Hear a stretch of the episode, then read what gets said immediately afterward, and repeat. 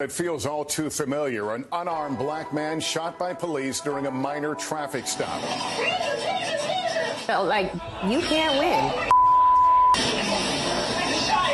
When people say justice, I just shake my head. In 2021, if a cop wants to kill you, they're going to kill you. What does it take to get a more in depth look into the week's top local news story? The Debrief brings you inside for a one on one conversation with our reporters every week, right here, right now. The Debrief. Hello, everyone, and welcome to this week's edition of the Debrief Podcast. I'm hosting this week David Ushery, your anchor at 4 and 11 p.m. And I'm going to be a bit honest with you. It was, uh, it was not an easy decision for me to host this week. The topic that they wanted to discuss, the producers did, was Daunte Wright and uh, his death last weekend, and where we stand now, yet again, in discussing police relations, race, unrest. And um, I felt like I've discussed it so much, I, I felt a little weary, even though I know the topic is important. So I've invited a couple of guests to share some of those same emotions. I don't know there's much more we can add to the facts of the story, but if you join us for this podcast, perhaps you'll get even a little bit more insight as to what people feel reacting to this. Um, look, as a news person, it's not easy. We're trained to keep our emotions at bay, stay professionally disconnected. Of course, we can be informed by our experiences, but in order to maintain that credibility, we have to present both sides and we have to look like a dispassionate uh, or disinterested party, just reflecting the facts, reflecting the stories, and then the viewer gets to interpret. But this was hard. And I think I landed here because I came upstairs after the newscast on Monday and I looked weary. And one of my managers, assistant news director, came over and and wanted to engage. And I said, man, I, after looking at the Daunte Wright video, and in that same newscast, we had video of Second Lieutenant Caron Nazario from an incident in December when he was in his Army officer uniform and stopped and pepper sprayed. Initially, the stop because he had a temporary uh, license plate taped in the back of his car, as I did a few months ago when I just leased a car. So, look, to kick us off, and I'm going to introduce you to the great guests, but here's where we start. Clint Smith, who's a writer for The Atlantic and an author, wrote this. Thinking of Daunte Wright's family, thinking of the greater Minneapolis community, thinking of all the black folks who woke up to this news again and again and again and again and again. Thinking of the toll it takes on your body, the air it pulls from your lungs every time. And Amanda Gorman, of course, delivered that wonderful poem for the inauguration, tweeted this Being alive while black is exhausting. Take care of yourself and each other. It's a launch point for discussion. Joining me today, Glenn Cantave. Glenn's an activist, performance artist, social entrepreneur, and he should be familiar to some News 4 viewers because I sat down with Glenn a few months ago as we talked about Black Lives Matter then, what had happened, what had transpired, what lied ahead. And here we are again. And also Keisha Wright, and I guess I have to disclose no relation to Daunte Wright, but certainly feels a connection to the story. Keisha's a mom. She's a marketing executive. She lives in Brooklyn, as does Glenn. And they all saw this story and came at it in different ways. And I said, folks, let's just talk. Let's just talk about it. And those who join us on the podcast, maybe they walk away with some insight, maybe they don't, but I felt some kind of way. And it's not easy for to admit for the reasons I elicited, but I just wanted to say, Keisha, when uh, you woke up to that news or got it on Monday, just take us through your emotions. Uh, there were a variety of emotions, as you can imagine. I am the mother of a 14 year old African American boy. And so every time this happens, I see my son in those boys that lose their lives. So the first, the first emotion I had when I saw the Daunte Wright video was a frustration. Um, of course, you know, here we go again. Um, and then to hear the sort of excuse of thought it was my uh, taser, but it was a gun. It just seemed, I couldn't believe that that was the excuse that was happening or being used, uh, in, in the spirit of, you know, air quoting transparency. and fear. I always feel fear. It makes me, you know, I try and put my fears at bay. And my son is at an age where he's going out into the world with his friends. He's going out without me. And every time he leaves this house without me, I worry about him coming back alive because I feel like he is perceived as, you know, either a threat or uh, coming from slavery, a tool. And if you're not a tool, then you're a threat. And so I, every time this happens, I'm fearful again. Those fears are raised for me. And, and I feel like I want to go have a talk with him and he's probably over the talks because for him, I don't know how real it is yet because he hasn't experienced a lot of this. And then it also takes me back to my own experiences, you know, uh, like the lieutenant, I have been pulled over for reasons unknown, never given a reason, and you know, trying to do everything that I can to make sure that I don't get pepper sprayed or I, I don't get uh, shot eventually. So just a lot of emotions, uh, and every time, you know, to Amanda Gorman's point, it is exhausting. Every time you feel a little sense of peace, something happens that takes that peace away. Glenn, um, when you and I talked, you were very candid. And, and by the way, I ultimately interviewed the police commissioner, Dermot Shea, for an end of the year interview. And I played him your soundbite. I don't know if you heard that or heard about it or somebody told you later because it was in December, but I played him the soundbite when I asked you, when you encounter an officer, are you afraid? And you were very eloquent and very direct. And you explained why. On Monday, tell me your feelings when you woke up to the news of Daunte Wright.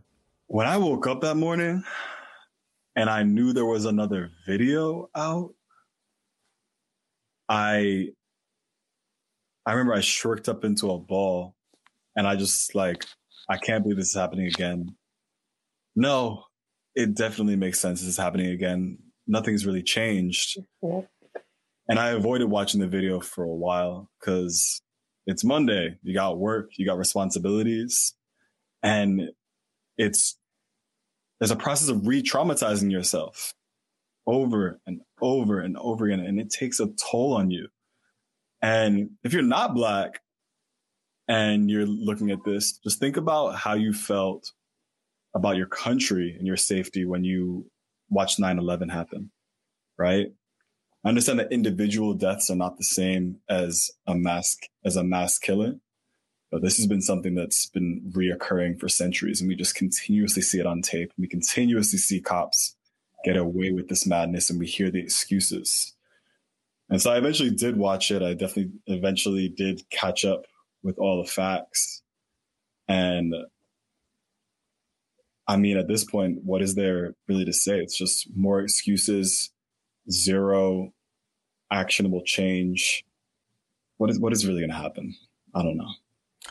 You make an interesting point because, um, you know, with George Floyd, I, I, I, I, couldn't really watch the video for a while. I didn't watch it when it immediately, when the story immediately came out because I feel like I, you know, I knew. And then finally you have to, you have to see it. And I, and I don't know that I've been able to watch all nine minutes, to be honest with you. Uh, I, I don't, but, and similar, and so maybe you guys can help me process this because that Monday newscast, we had obviously Daunte Wright, and I looked at that and that confrontation unarmed, and then you look at his parents, his mother and father crying. But then I had that with Lieutenant Nazario, and I'm trying to figure out, I'm not saying it resonated more, but it seemed to touch me in a particular way in the way that unfolded. And a couple of friends of mine, black friends of mine, touched me in that same way. And Keisha, you and I had talked about it. What was it? He, his hand, he was, he pulled over to a lit area. His hands were exposed, uh, or, or not, you know, did not seem to present a threat at all. Again, the Daunte Wright thing is analyzed very differently. He's unarmed.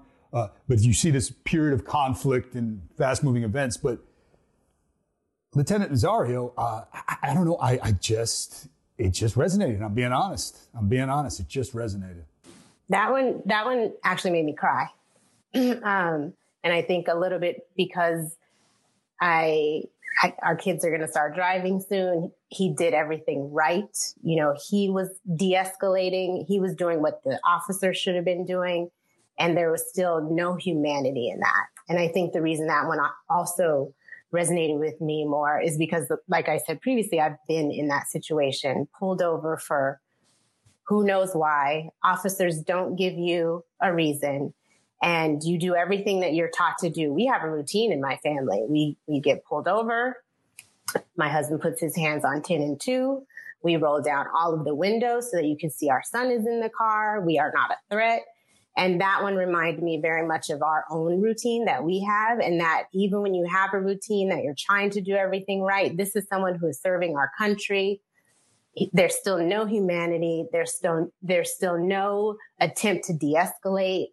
And then I even thought about the, the partner, right? We teach our kids to be bystanders who are positive and helpful why isn't his partner being a, a bystander and trying to de-escalate? Why is he supporting the escalation instead of the de-escalation? And I just felt, felt like you can't win. There's nothing you could do to win. And that's why that one made me even more sad and, and tearful. Well, it's interesting you say that because I, I, read a little bit more reporting on that. And if this reporting is correct, and I'm attributing it uh, to one of the publications, he was being trained. The partner was being trained. He had only been on the job a short time, and and was being trained in that. And the chief has since said that he thinks with some retraining and adjustment, he might be okay. The principal officer involved has been fired, as you probably know, and there are investigations underway. Glenn, let me ask you about that. Uh, if, if you're able to see the one involving Lieutenant Nazario and Daunte. again, not comparing or justifying, just the two layers and, degrees there, if you will. You understand? I think that at the end of the day, in 2021, if a cop wants to kill you, they're going to kill you. And does it not matter what you do?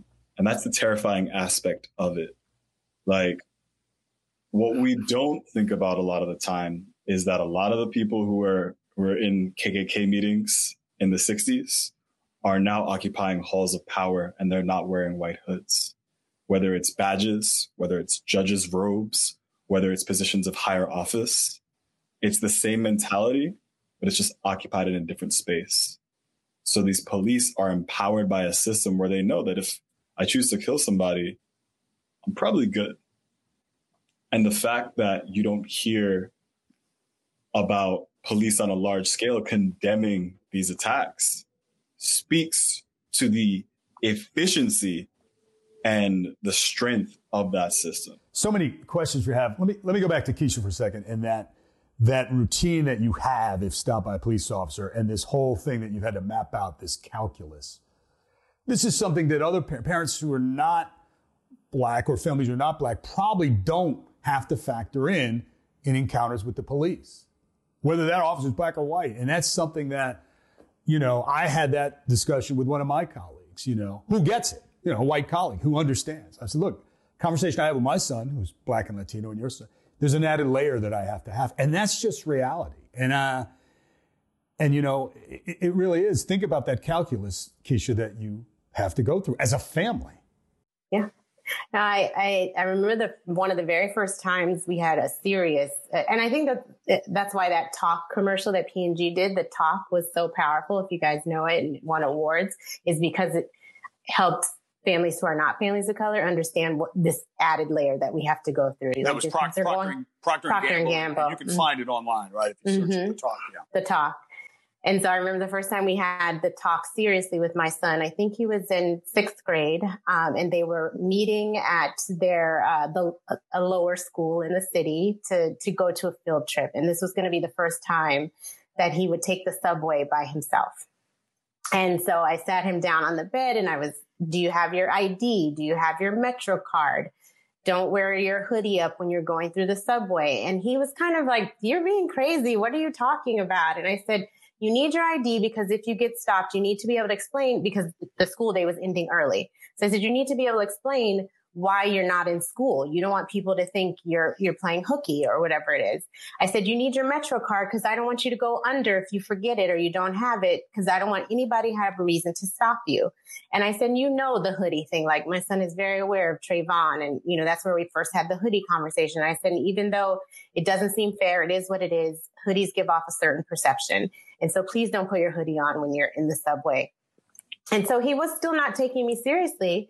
And I called my husband and I said, you got, you need to talk to our son and you need to tell him that this is serious. This, these things can happen. And you know, he was 12. So he's, he's, what are you talking about? And so my husband said, no, this is, this is serious, Gavin. And if something happens and you get stopped in the subway, you know, you comply. So we have this whole thing about comply and do what they say. And then if, if they do violate your rights, then we'll deal with that later. We'll file a complaint or, but you comply. And the fact that we have to have this discussion with a 12 year old and then I spend all day worrying while he's going to the subway by himself, walking to school by himself. And some people will say, wow, he's 12 and that's the first time he took the subway by himself. Yes, it absolutely is because I'm afraid for his life. And so that, that is what we're thinking about.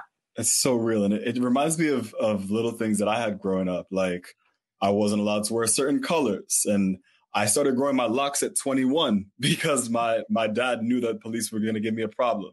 It's just all these added layers of stress, mm-hmm. it brings you down. And it's and it's it's stress from various perspectives. If you go to the FBI website, the definition of terrorism is the hmm. un- unlawful use of force and violence against persons or property to intimidate or coerce a government, the civilian population, or any segment therefore of in furtherance of political or social objectives. Reason why I bring this up is because like the social objective of keeping us paralyzed is a holistic approach that that works really efficiently. Whether it's through terror that we feel through policing, whether it's the stress that we feel through finance, there are studies that say that your IQ can drop up to 10 points. Your finance is down.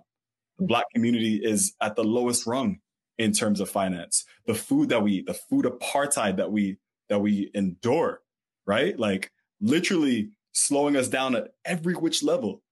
That's white supremacy in action. And we don't have these, we don't know how to have these conversations as a country in terms of getting to the depth. Of course, it's traumatizing to see the death, the murder of Daunte Wright on camera. I'm sure there's going to be other murders that we're going to have to endure as well. But regardless of any of that, this is a holistic issue that we need to we need to attack on all fronts. The stress is unbearable. It's interesting what you said about the color, you know, not even thinking about the hoodie, but like the color of it. My son uh, bought a pair of, he custom designed a pair of shoes. Uh, and I was so proud of him. They were red, black, and green. And mm. I, we were so excited and I didn't show them to my husband. My husband came home. We showed them. They had red soles. And that's like, it could be perceived as gang related. And that could be a reason that he gets stopped if he's walking in Harlem. So to your point, it's like every single thing you're thinking about has to be thought about. Glenn, let me ask you something. This came up, and, and, and I think, Keisha, you kind of alluded to it. And if we go back to Trayvon Martin, Trayvon Martin was stopped by an individual who was not even a sworn member of law enforcement, but who was armed. And Trayvon Martin defended himself. Um, and we, under know, we understand uh, how tragic it ended. But this issue of compliance, Glenn, because a lot of times you'll hear, and you even heard it with Lieutenant um, Nazario's case, the chief said, I wish he had complied sooner, even though he had his hands out the window, even though he was just asking, what is this about? You know, what have you. But compliance, you know, and with Daunte, who called his mom, you know, is obviously concerned. Um, do we need to really explain to people why some young black men might be fearful and want to run away from the police? It is not necessarily, we take every circumstance in and of themselves, right? But a lot of people look at it from afar and say, well, it must have been up to no good if we were resisting. And it just doesn't seem to be as simple as that. And even if that's the case, does it have to end in the death of the young black man? I think the problem is the onus is being put on young black men to know how to move in situations where we're not sure if we're going to live or die. And I think that the issue is that, like, if someone who's supposedly trained and has all these years in the force is mistaking a gun for a taser, as the story goes, like there should be a zero tolerance policy, point blank, period. I've worked in jobs where people were fired because they came five minutes late to their shift. I was going to say, I've been in marketing and I've seen people get fired for a typo. Yeah. Fair this point. shouldn't even be a conversation in terms of, oh, well, what was the person doing? Guilty or innocent, police shouldn't be killing unarmed people, period. Like, this is a non starter for me. Since George Floyd, in your conversations with colleagues and friends who are white, um, have you seen a greater degree of at least understanding or openness to knowing about this this stress, this weariness that uh, Amanda Gorman talks about, that you all talk about here, the, the, the, the, weight of it all, if you will. Have you seen that since? And, and when we talk about this greater reckoning, I know it is not all problems are solved, but have you seen at least some shift? I, have seen a, a, shift in uh, an openness to talk about the need for social justice and ra- racial equality at large and in general, but not there's not an open, or I wouldn't say there's not an openness. People are not talking about sort of the root causes, the weariness, the effects on people of color. I still feel like that is, there is a fragility that exists and uh, people are not ready to, to have those deeper conversations, but they're ready to support, you know, in general, social justice and racial equality in those conversations. Yeah, I agree. I mean, I, I appreciate the fact that some of my white friends are now reaching out when these things are happening and seeing lending out their arms for emotional support. But on a deeper level, it also feels like when politicians send thoughts and prayers to schools after mass shootings happen, but they don't want to actually deal with the issue, the public health guns issue. I think it's similar because at the end of the day, a, a huge uh, symptom of white fragility is the fact that they don't want to give up the privileges and positions of power that they have for our liberation.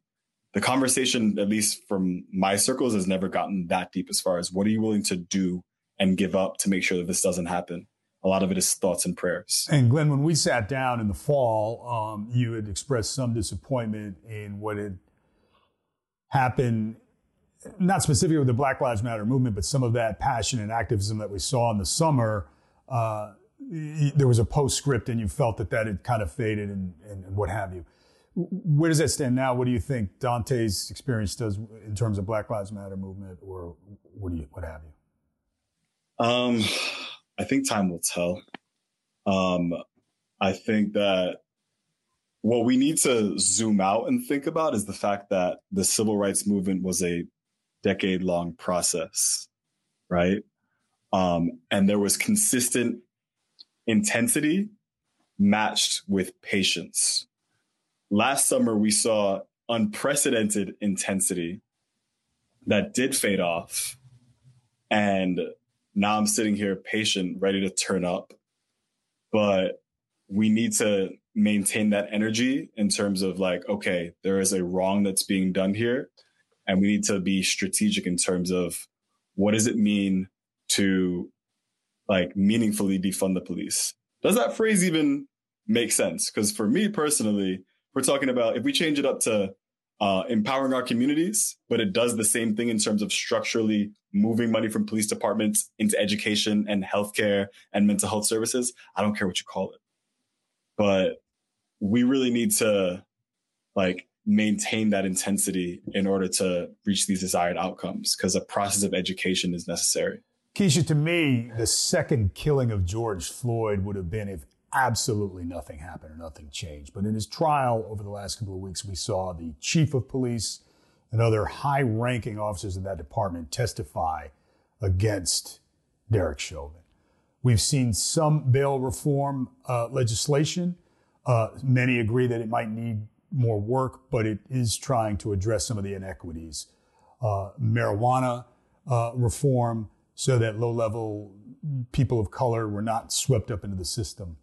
Uh, and we've seen these other kind of reckonings nationally. We've seen the, professional sports uh, find their voice on some of these issues, still finding them now. Uh, is so have you seen some change? I mean, without drawing conclusions, is there? I, I don't feel like reason for optimism is because we're still right in the throes of this, but do you see something, some change, some action coming out of it?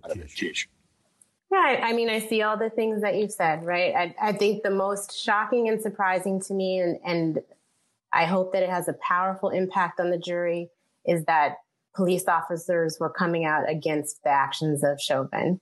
And to me, that could be the thing that if if if the jury comes back and you know convicts in some way, maybe other police officers, maybe I'm being naive, but maybe that's a little bit of the tipping point Um, I was surprised to wake up in this morning and hear, I don't know if it happened last night or this morning, that the, the woman who, um, shot, uh, Wright was, was charged. Mm-hmm. So I was like, wow, that's a step in the right direction too. She'll probably plea out because she got a low charge, but it's, I feel like all these little things will start to add up. Um, but I, at the end of the day, am still concerned with my son making it home. And so I, I've been trying to work with a few other moms to start a workshop that, you know, teaches boys of color and their allies how to survive a stop. To me, it needs to start at grassroots. Like we, yes, policy level upstream, but we need to take care of our own as well. So that's how I'm trying to turn my, my, my fear into action and, and a positive action that can, can help boys of color on, on the ground level. Glenn, same question. The, again, I think it would have been the second death uh, if absolutely nothing changed. Do you see some changes as, as Keisha was discussing? I think I'm a little more cynical. Reason being is Daniel Pantaleo choked and killed Eric Garner on camera. It took him years for him to lose his job. He's not in jail. And Derek Chauvin killed George Floyd after that fact, right?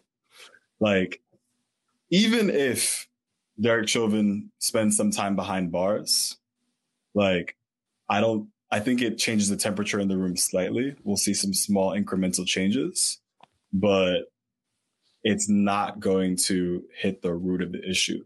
And the root of the issue is that we fund violence instead of funding services for the people.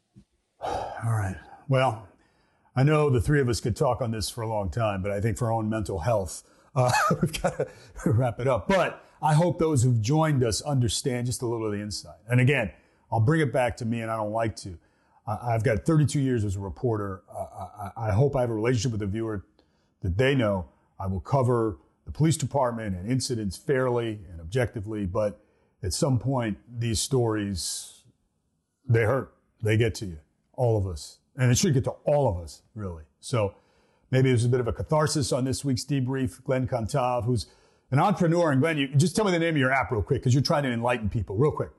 Yeah, it's called Kinfolk. Uh, it's an augmented reality app of black and brown figures you don't learn about in school. Okay, perfect. Down, go look and download it. I did it.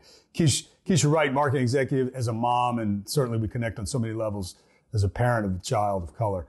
Thank you as well. Thanks for having me, Dave. Appreciate it. Thank you for joining us on the debrief. I want to thank our digital team, Ben Berkowitz, Darren Price, our executive producer, Melissa Mack. We'll see you the next time on the debrief.